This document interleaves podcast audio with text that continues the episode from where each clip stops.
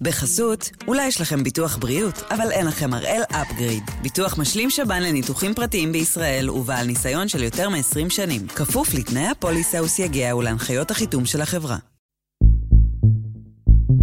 היום יום שלישי, 2 בינואר, ואנחנו אחד ביום, מבית N12.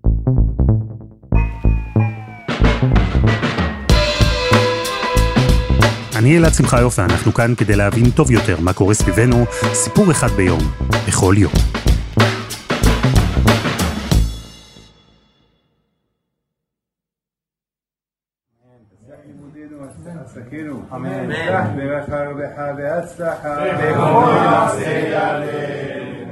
סביב שולחן אחד, בשכונה אחת בארגנטינה, ישבו כמה גברים והתפללו. הם ערכו טקס הבדלה, היו ברכות, יין, נרות שבת, לא משהו בלתי שגרתי. אבל במרכז השולחן ישב אדם אחד, לבוש במעיל אור שחור, כיפה שחורה גדולה על ראשו. הוא אורח הכבוד כאן. ובזמן שאחרים התפללו, הוא הנהן עם הראש. מדי פעם גם עשה עם השפתיים, באיזה ניסיון נואש להשתתף. הוא חזר אחרי המברכים כשהם אמרו אמן. כנראה המילה היחידה שהוא הבין. ואז הרב דוד פינטו, מי שניהל את הטקס, אחז בידו של האורח המכובד, שם יד שנייה על הראש שלו ובירך.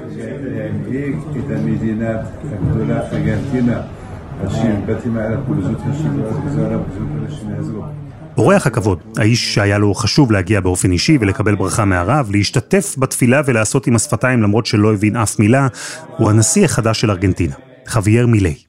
הוא כבר הודיע שהוא רוצה להתגייר. הוא כבר הופיע בהפגנות פרו-ישראליות כשהוא אוחז בדגל ישראל ענק. הוא הביע תמיכה בלתי מסויגת בישראל, אמר שהוא עובד על הכרזה רשמית של חמאס כארגון טרור בארגנטינה, והבטיח להעביר את השגרירות לירושלים. הוא אפילו מינה את הרב האישי שלו לשגריר ארגנטינה בישראל. Y ahora recibimos al presidente de la República Argentina, doctor Javier Milei. Ladies and gentlemen, we now welcome the president of our nation, President Javier Milei. השבוע הוא פתח את משחקי המכבייה שנערכים בארגנטינה עם מסר מאוד חד משמעי. Quiero enviarle un cariño sentido a todo el pueblo judío y en particular a quienes tienen familias o seres queridos cerca de la línea de combate.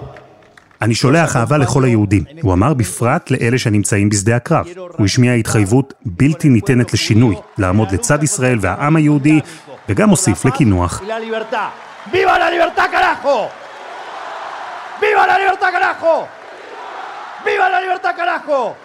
יחי החופש לעזאזל.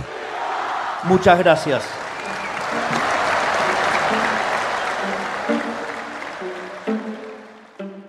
מילי מתכנן לעשות מהפכה ביחסים שבין ארגנטינה לישראל, אבל בלי קשר לזה הוא מתכנן לעשות הרבה מהפכות בכלל, במדינה הדרום-אמריקאית. הוא, אה, איך נאמר, טיפוס. כי לא רק עם דגל ישראל הוא מגיע להפגנות, אלא גם מצויד במסור חשמלי.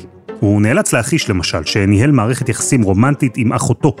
הוא שכר את שירותיה של מתקשרת כדי שיוכל לדבר עם חמשת הכלבים שלו. השבוע הוא טס במחלקת תיירים להופעה של בת הזוג שלו, ולפני ההמראה הלהיב את הנוסעים.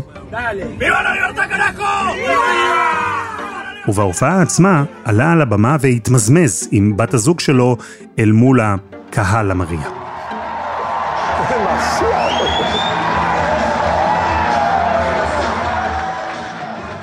אמרנו, טיפוס.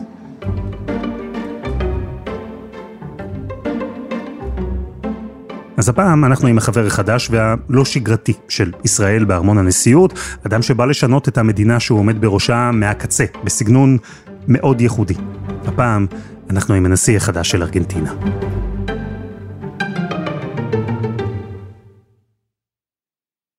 אני ממשיך לצבות את עצמי מדי יום על בסיס קבוע מאז שהוא נבחר ועוד יותר מכך מאז שהוא הושבע לנשיאות בעשרה בדצמבר. כשמומחה לארגנטינה, שחי בארגנטינה בעבר, שמבקר שם עד היום באופן תדיר, כמו פרופסור רענן ריין, אומר שהוא מופתע ממה שקורה בארגנטינה, אז אפשר להבין שאנחנו מדברים על וואחד הפתעה. פרופסור ריין הוא היסטוריון של ספרד ושל אמריקה הלטינית מאוניברסיטת תל אביב, וכמו רבים אחרים, גם הוא לא תיאר לעצמו שלחווייר מילי יש איזשהו סיכוי להיבחר כנשיא ארגנטינה. האיש הוא אכן אקסצנטרי על פי כל פרמטר אה, סביר, אה, גם במראה הפאות הארוכות האלה, גם בהתנהגות, העובדה שהוא מספר על האורגיות שהוא השתתף בהן בעברו, על הקשרים השונים מוזרים שיש לו עם הכלבים שהוא מחזיק, והרשימה עוד ארוכה מאוד, הוא בוודאי לא פוליטיקאי שגרתי שאנחנו רגילים נאמר לראות בדרך כלל. להגנתו של מילי, הוא איש לא שגרתי במציאות לא שגרתית, המציאות הכלכלית של ארגנטינה כלומר. מציאות שלנו כישראלים יהיה אפילו קשה לדמיין. מציאות שחייבים להבין אותה לפני שמבינים אותו, את מילי.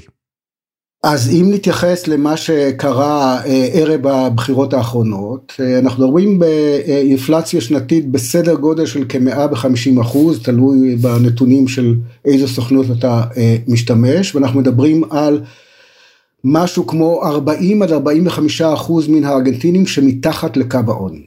עכשיו, כשאנחנו מדברים על אינפלציה בממדים כאלה, זה אומר שהמחירים משתנים כמה פעמים באותו יום, זה אומר שלא פעם אתה הולך לחנות ובעל החנות אינו מעוניין למכור לך את המוצר כי הוא לא יודע האם הסכום שתשלם לו יספיק לו כדי לקנות משהו מחדש למלאי, כן? זה אומר שאנשים לא חוסכים, המנטליות היא לא לחסוך, כי מי יודע מה יהיה שווה הכסף שיש לך אה, מחר או אה, מחרתיים.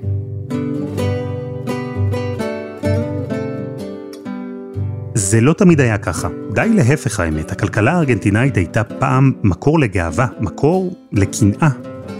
תראה, בתחילת המאה ה-20, אה, ארגנטינה הייתה, נחשבה כאחת האומות המשגשגות אה, בעולם, אה, עד כדי כך שבצרפת היה ביטוי, היה מושג עשיר כמו ארגנטיני. ודיברו על בונוס איירס כפריז של אמריקה הלטינית. אה, לפי כל המדדים האובייקטיביים במרכאות, אה, קצב הגידול של התוצר שלה היה אה, מרשים ביותר, היא הייתה יצואנית מרכזית של דגנים ושל בשר, נראה היה שצפוי עתיד מזהיר לארגנטינה. הנתונים האובייקטיביים קצת מוליכים שולל, השגשוג לא היה נחלתם של מרבית הארגנטינים, אלא של אליטה קרקעית אה, לטיפונדיסטית אה, מצומצמת, אבל כן, היה נדמה שנכון לארגנטינה אה, עתיד מזהיר, אבל מאז, נאמר שנות ה-20 של המאה הקודמת, דומה שארגנטינה נמצאת בתהליך של שקיעה והידרדרות. אז מה קרה? איך הגענו מעשיר כמו ארגנטינאי לזה שמחיר החלב בארגנטינה מתעדכן כמה פעמים ביום בגלל שהאינפלציה היא פשוט מטורפת? תראה, באופן בסיסי ומהותי, כלכלתה של ארגנטינה עוצבה משלהי המאה ה-19 ועד מלחמת העולם השנייה ככלכלה משלימה לזו של אה, בעיקר בריטניה וארצות הברית. כלומר, כלכלה שמתמחה במספר מצומצם של ענפים כלכליים, בעיקר חקלאיים, ושרוכשת בתמורה לייצוא של אותם מוצרי חקלאות, מוצרים מוגמרים של התעשייה הבריטית או האמריקאית. כאשר הכלכלה תלויה במספר מצומצם כל כך של אה, מוצרים, הרי די בשנה של אה, בצורת כדי לפגוע, לפגוע ביבולים, אה, שנה של התפשטות מחלת הפה והטלפיים כדי לפגוע בבקר ובייצוא הבשר, שנה שבה יש פתאום ביקוש גבוה לסויה מצד הסינים וכעבור שנתיים הביקוש לסויה קטן. לכן הטלטלות בהכנסות הלאומיות במטבע החוץ היו אה, מאוד גדולות, לכן הכלכלה היא כל כך הפכפכה ואין בה אה, יציבות. זאת בעיית היסוד של אה, ארגנטינה, כלכלה שהתפתחה בתוך מודל של תלות כלכלית במעצמות הכלכליות הגדולות יותר. במאה ה-23 השנים האחרונות ארגנטינה סיימה 113 מהן במינוס. ההוצאות הממשלתיות אדירות, החובות מהגבוהים בעולם. הייצוא הארגנטינאי לא מצליח לעמוד בקצב, לא פעם אגב חסמו אותו, כמו למשל לובי החקלאות האמריקני שחסם יבוא של בשר מארגנטינה בגלל רשמית רמת תברואה נמוכה, אבל מעשית גם חשש מתחרות. ולצד כל זה, בארגנטינה כמו בלא מעט מדינות באמריקה הלטינית, היו גם שורה של מנהיגים מושחתים ושכבה דקה מאוד של אנשים עשירים מאוד שהרוויחו את הכסף שלהם על גבם של הרוב, העני מאוד. אתה צודק, השחיתות היא אנדמית בארגנטינה, כמעט כל ממשלה, אני אומר באופן דיפלומטי, כמעט כל ממשלה אה, התאפיינה במידה גדולה מאוד של שחיתות, ודווקא משום שיש מגבלה על מספר הכהונות של נשיא, אז אותו נשיא ותומכיו בדרך כלל מנסים לנצל את ההזדמנות כדי להתעשר כמה שיותר ולהעשיר את מקורביהם כמה שיותר, לפני שיצטרכו לעזוב את ארמון הנשיאות ולפנות אותו אה, למישהו אחר. זו אכן בעיה. גם העובדה שאין סולידריות חברתית משמעותית. יש אליטות כלכליות שנהנו ונהנות מן המצב הקיים, גם במחיר של אוכלוסייה רחבה, גדלה והולכת, שסובלת מצוקה אה, אה, גדולה מאוד. אז תיקח יחד את כל הגורמים האלה ותקבל חלק מן ההסבר לאותה דעיכה של אה, ארגנטינה, של חוב לאומי גדול שהיא לא מצליחה לשלם, של שמיטת חובות וכדומה. ארגנטינה הגיעה למצב עד כדי כך גרוע, שקרן המטבע הבינלאומית הייתה צריכה לחלץ אותה יותר מ-20 פעמים. החוב של ארגנטינה לקרן המטבע עומד על כמעט 45 מיליארד דולר, הגבוה בעולם. יש לה עוד עשרות מיליארדים של חוב במסחר ולמשקיעים. במשך שנים, נשיאי ארגנטינה התחייבו לתוכניות וקיצוצים ורפורמות, אבל לא ממש עמדו בהבטחות. וזה לא רק שהמצב של האזרח הארגנטינאי גרוע, גם המדינה שלו עצמה, גם היא, בפשיטת רגל. ולכן הלכה והתרחבה איזושהי תחושה של אה, ייאוש אצל הרבה מאוד ארגנטינים, בנוסח ניסינו את המרשמים של הימין, זה לא עבד, ניסינו את המרשמים של המרכז שמאל, אה, זה לא עבד, אולי צריך לנסות ולהמר על איזשהו אה, סוס שחור שאתה לא בדיוק יודע איך יתנהג, אה, אה, האם יצליח או לא, אבל שאר השחקנים הפוליטיים העיקריים נכשלו. והגיע עכשיו מישהו שאמר, אני רוצה לשבור את הסייקל הזה, את, ה, את, ה, אה, את מעגל הקסמים הזה שלא מאפשר לארגנטינה עצמאות כלכלית, שלא מאפשר לארגנטינה לצאת ממצב התלות והחובות שבו היא נמצאת. אז בואו ניתן לו צ'אנס. Hay gente que no quiere cambiar. Hay gente que se beneficia de este sistema. Hay gente que quiere mantener el status quo. A esa gente le decimos que no nos voten porque no nos interesa. חסות אחת וממש מיד חוזרים. A ustedes sí quiero pedirles que me acompañen con el voto. ¡Viva la libertad, carajo!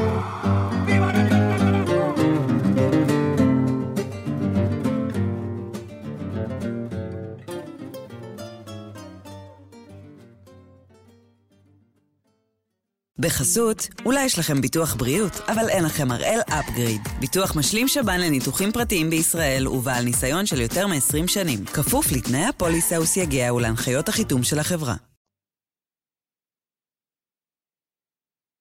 כשהמדינה בפשיטת רגל, כשכמעט חצי מהארגנטינאים נמצאים מתחת לקו העוני, כשדור צעיר גדל באווירת ייאוש, צמח חווייר מילי. המנהיג הבלתי צפוי, הבלתי שגרתי, הבלתי מרוסן, הבלתי מתנצל ועוד כל מיני בלתי אחרים. הוא דמות אה, צבעונית מאוד, שבצעירותו אה, ניגן בלהקת רוק והיה שוער בקבוצת הכדורגל צ'קריטה ג'וניורס, ולטענתו הוא מחליט ללכת וללמוד אה, כלכלה בעקבות אותו משבר כלכלי בסוף שנות ה-80, תחילת שנות ה-90. הוא הופך להיות אה, כלכלן אה, בחברה אה, גדולה ובזמן קצר אחר כך מתחיל להיות פרשן בטלוויזיה של המציאות החברתית והכלכלית במדינה ומפיקי התוכניות השונות אוהבים להזמין אותו כי הוא עושה פרובוקציות. Al zurdo de mierda no le podés dar ni un milímetro. Pero, ¿Me podés definir zurdo de mierda que no Todos los que, digamos, los colectivistas, los que ponen, digamos, o sea, esa idea. A ver, ¿por qué le pones de mierda, digamos? Porque son una mierda. לכן הוא הפך בהדרגה לדמות מוכרת בסלון של הרבה מאוד בתים, בזכות אותן הופעות טלוויזיוניות תכופות מאוד.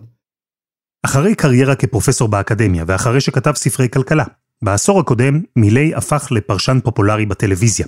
מחקר הראה שהוא הפרשן הכלכלי שרואיין הכי הרבה בארגנטינה, יותר מ-193 אלף שניות של הופעות בטלוויזיה. מקום ראשון בפער. מילי לקח את הפופולריות הזו וניתב אותה לקריירה פוליטית. הוא רץ לפרלמנט עם אותו vibe שהוא הביא לתקשורת. האיש שאומר את הכל, בפנים, יוצא נגד כולם, ובועט בכל המוסכמות. כאשר הוא נכנס למערכת הפוליטית והוא נבחר לפרלמנט לפני, לראשונה לפני כשנתיים וחצי. כלומר זו קריירה פוליטית מאוד מאוד מאוד קצרה, שגם אומרת שאין מפלגה של ממש מאחוריו. כלומר פורמלית יש, אבל אין בסיס תמיכה של ממש. והוא גם בנאומיו בכל ההזדמנויות הפוליטיות מציג את עצמו כאוטסיידר, כמי שלא חייב לאף אחד, כמי שלא זקוק לשוחד כי יש לו עצמאות כלכלית משל עצמו, והוא מבטיח לצאת כנגד מה שהוא כינה הקסטה או אותה מאפיה של הון שלטון שמנהלת את ארגנטינה לטובתה בלבד ולא לטובת הארגנטינים כולם. Porque arreglar esto. Pero usted también es un político, No, yo, Javier. es distinto. A ver, pero no soy un político casta. Ah, ok. Eh, Digo, ok, tomo el punto.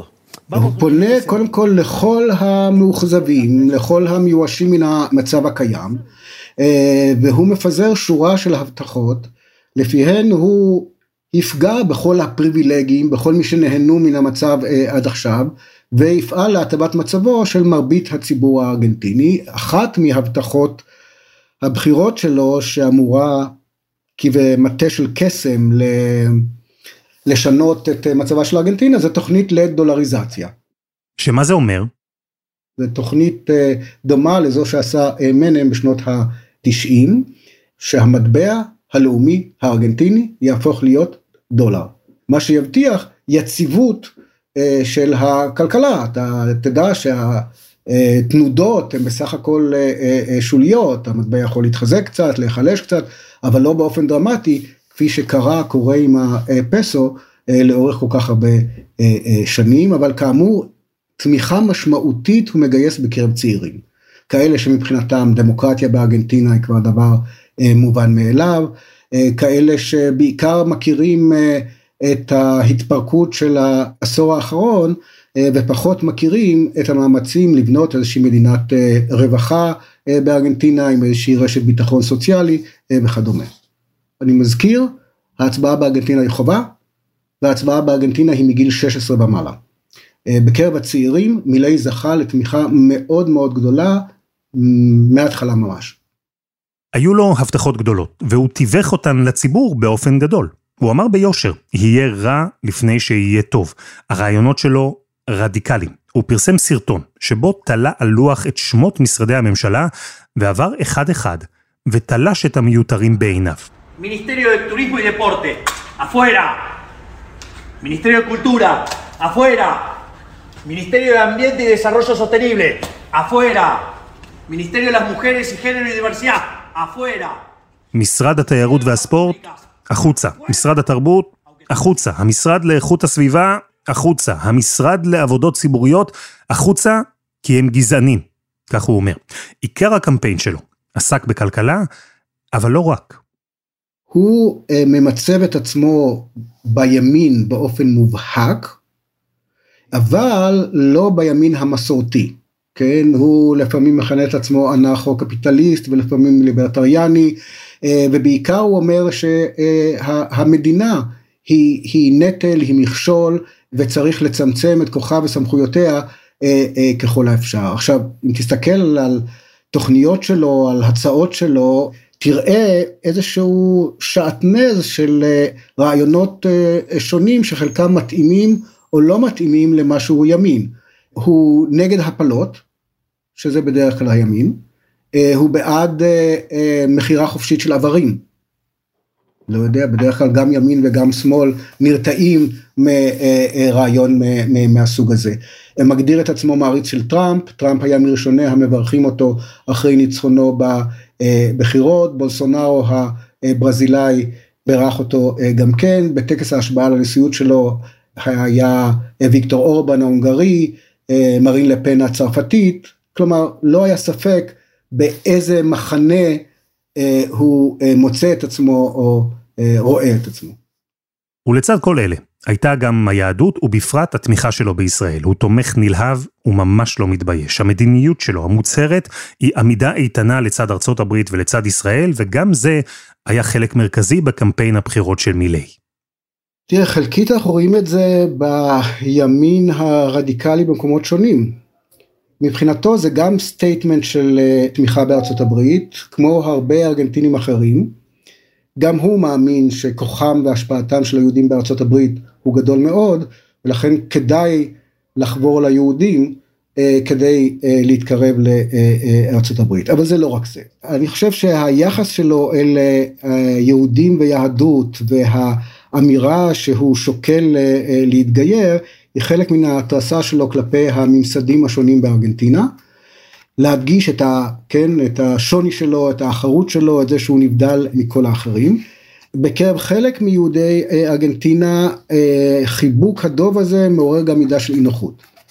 נכון שבימים כמו הימים האלה כל ביטוי של סולידריות מצד, מצד כל מנהיג אה, בינלאומי מתקבל בברכה גם בישראל וגם בקרב קהילות יהודיות במקומות שונים אבל הזדהות יתר כזו, ביקורת נוקבת כל כך על האפיפיור, כבר מעוררת אה, כל מיני ביטויים של אנטישמיות כלפי הנשיא היהודי הזה, זה שהוא לא התגייר זה לא משנה כדי להגדיר אותו כנשיא יהודי, מה שלא היה כבר הרבה שנים בארגנטינה. אז אה, זה משולש אה, מורכב והקשר הזה בין מילי ישראל אה, והקהילה היהודית בארגנטינה.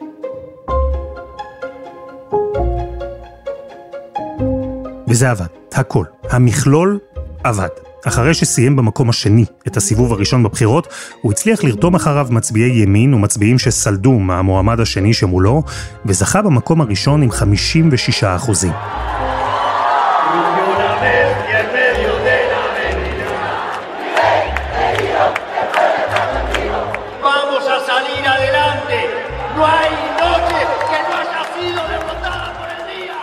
מדהים. ממש אה, מדהים, אה, הוא אה, מנצח בניצחון ברור, כלומר לא על חודו של כל השניים, אלא ניצחון ברור. מילי לא חיכה אפילו רגע אחד. אתם זוכרים את אותו מסור חשמלי שהיה לוקח איתו להפגנות? הוא נועד להמחיש את הקיצוצים המתוכננים, את התוכנית שלו לכרות את הענפים הרקובים בכלכלה ובפוליטיקה הארגנטינאית. ועם הבחירה שלו כנשיא, זה בדיוק מה שהוא עשה.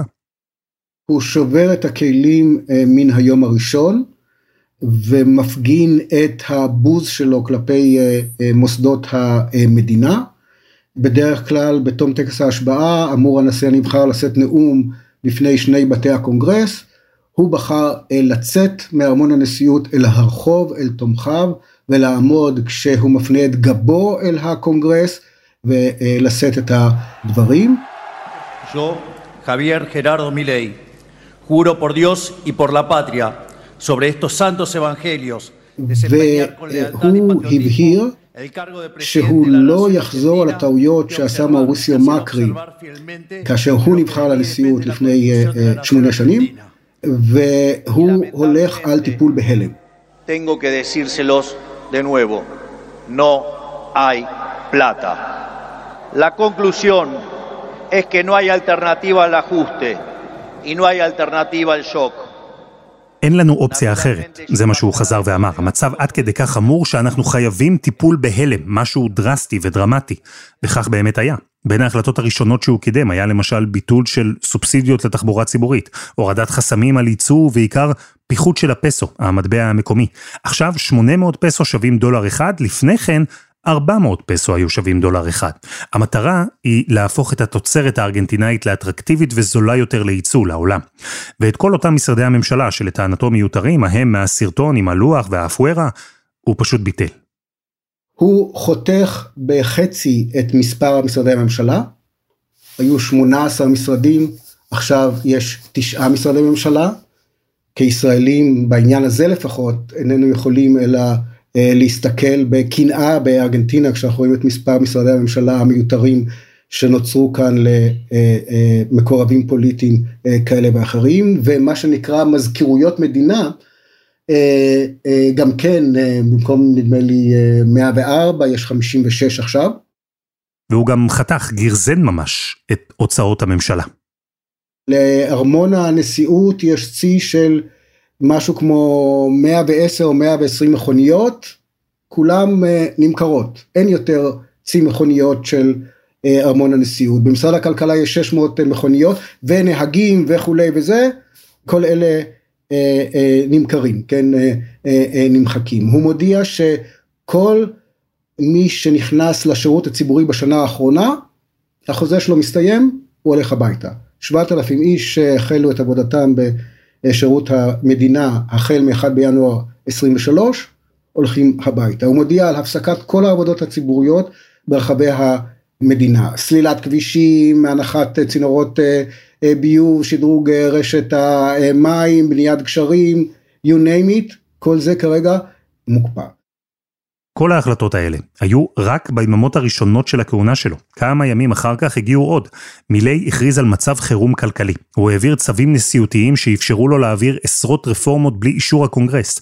דה-רגולציה, הורדת חסמים, ניסיון לתפיסתו להתניע את הכלכלה המקומית עם מינימום הפרעות ובירוקרטיה. אחת הדוגמאות שנתתי הייתה שמעכשיו לא רק בתי מרקחת יוכלו למכור אה, תרופות, גם הפיצוצייה מתחת לבית שלך תוכל להתחיל אה, למכור תרופות אה, מעכשיו. בעייתי, לא בעייתי, אתה תגיד, אבל אה, בהחלט נאמר דה-רגולציה כזו או אחרת. ואז הוא, לגבי מהלכים מסוימים, ברור לו שצריך את אישור הקונגרס, למשל אישור להפרטה של חברות ממשלתיות כאלה ואחרות, הוא מגבש חבילה של תיקונים לחוקים, ביטולי חוקים, חוקים חדשים, ומביא אותה כמקשה אחת לקונגרס, הוא מכנס, כיוון שיש פה מצב חירום כלכלי, הוא מכנס אה, מושב חירום של הפרלמנט, שאמור להיות עכשיו בחופשת הקיץ שלו, ועד 31 בינואר, הפרלמנט אמור לתת את אישורו או לא לאותה חבילת צעדים אה, אה, כלכליים, אין אפשרות לשנות תוכנו של חוק כזה או אחר, אלא הפרלמנט אמור או לאשר את החבילה כולה כמות שהיא, מדובר באלפים רבים של עמודים, או לדחות אותה אה, אה, כולה. בקרן המטבע הבינלאומית אומרים שאלו צעדים בכיוון הנכון, צעדים שיאפשרו שיח עם ארגנטינה לגבי הסדר ומחיקת חובות. אבל כמו שאתם יכולים להניח, זה ממש לא עובר חלק. התוכניות הגדולות של מילי נתקלות, דבר ראשון, במחסומים הפוליטיים. הוא אמנם נשיא, אבל אין לו את הכוח הפוליטי הדרוש כדי להעביר רפורמות ענקיות כאלה, בטח לא בקלות. תראה, על הנייר לא. מה זאת אומרת? זאת אומרת שבקונגרס, מתוך 257 אה, צירים, למפלגה שלו proper יש 37. זה כלום. אבל הקונגרס מפוצל אה, בין הרבה מאוד אה, אה, מפלגות, ויש לא מעט מפלגות ימין שייתנו לו את תמיכתם, וכנראה גם לא מעט צירים של מפלגות אחרות שינסו להתיישר עם המדיניות החדשה, או מתוך אופורטוניזם, או מתוך אה, תחושה שכרגע אין משהו אחר, ולכן אם גם זה ייכשל עכשיו, אה, אז הקטסטרופה אולי תהיה גדולה יותר. והמכשול השני שמילי נתקל בו הוא לא פחות קשוח. זה הציבורי. נכון, הוא ניסה לתווך את המציאות בצורה מדויקת, הוא הסביר עד כמה המצב נואש, הוא אמר שיהיה רע יותר לפני שיהיה טוב יותר, אבל זה לא ממש מנחם את המוני הארגנטינאים שהיו עניים לפניו, וכרגע הופכים לעניים אפילו יותר. המבקרים שלו באים בטענות על כך שהתוכנית הזאת בסופו של דבר נועדה לפרק את מה שנשאר ממדינת הרווחה הארגנטינית, והיא תשרת בסופו של דבר את האינטרסים של מגזר צר באוכלוסייה, אלה שיש להם יהיה להם יותר, ואלה שאין להם יהיה להם אה, עוד אה, פחות מכך. האופן שבו הוא רוצה לפגוע אנושות במערכת הבריאות הציבורית, במערכת החינוך הציבורית, הקיצוצים אה, הצפויים באוניברסיטאות, בתרבות, כל אלה, מי שישלם את המחיר עליהם הוא קודם כל מעמד השכירים בארגנטינה ולאו דווקא בעלי ההון הגדול. עכשיו גם הצעדים הכלכליים גם הם חלק מתפיסת עולם רחבה יותר שהיא בעייתית לפחות בעיני חלק מאיתנו לא, לא כולם מי שטוען כמו טראמפ שכל בעיית ההתחממות הגלובלית אינה על הקונספירציה של המרקסיסטים יבטל את המשרד לאיכות הסביבה. האם בזה הוא מועיל למישהו, למשהו, אולי לבעלי תעשיות אה, מזהמות, כן, אבל לאו דווקא לציבור הארגנטיני. יש פה הסתייגות אה, רבה מן הצעדים, למרות שכמו שאתה אומר, ברור לכולם היה שצריך לנקוט במהלכים מאוד מאוד דרמטיים. אבל בינתיים מילי בשלו. הוא מאותת לעולם, ובעיקר לארצות הברית, שהוא בא לתקן את ארגנטינה ושהוא יעשה את זה ברצינות ואחרת מאשר קודמיו. ארגנטינה למשל, הייתה אמורה להצטרף לגוש הבריק, כלכלות שהן מעין קונטרה למדינות המערב. סין שם, ורוסיה, ומדינות כמו דרום אפריקה והודו, אבל מילי ביטל את ההצטרפות הזו, הוא הדגיש שהוא נגד קומוניזם, ואותת לאמריקנים שהוא לגמרי בצד שלהם. בעולם מסתכלים מאוד בסקרנות יש מי שמכנה את מה שקורה בארגנטינה הניסוי הכלכלי הגדול בעולם. אם מילי יצליח, ארגנטינה יכולה להפוך לכלכלה גדולה וחשובה, אבל אם לא, הארגנטינאים עוד עלולים להתגעגע למציאות שבה האינפלציה כבר כמעט נוגעת ב-200 אחוז. ארבעה חמישה חודשים הבאים יהיו קריטיים, קשה להעריך, אבל גם אם בסופו של דבר התוכנית של מילי תעבוד, זה 2024 תהיה שנה איומה בארגנטינה. פרופסור רענן ריין, תודה. תודה לך.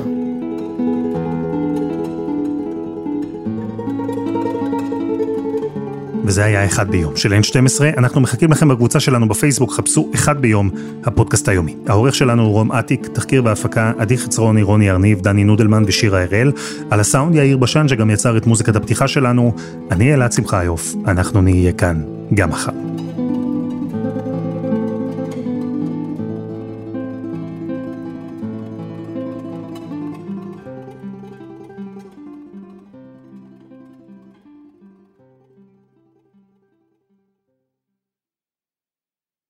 בחסות, אולי יש לכם ביטוח בריאות, אבל אין לכם הראל אפגריד. ביטוח משלים שב"ן לניתוחים פרטיים בישראל ובעל ניסיון של יותר מ-20 שנים. כפוף לתנאי הפוליסה וסייגיה ולהנחיות החיתום של החברה.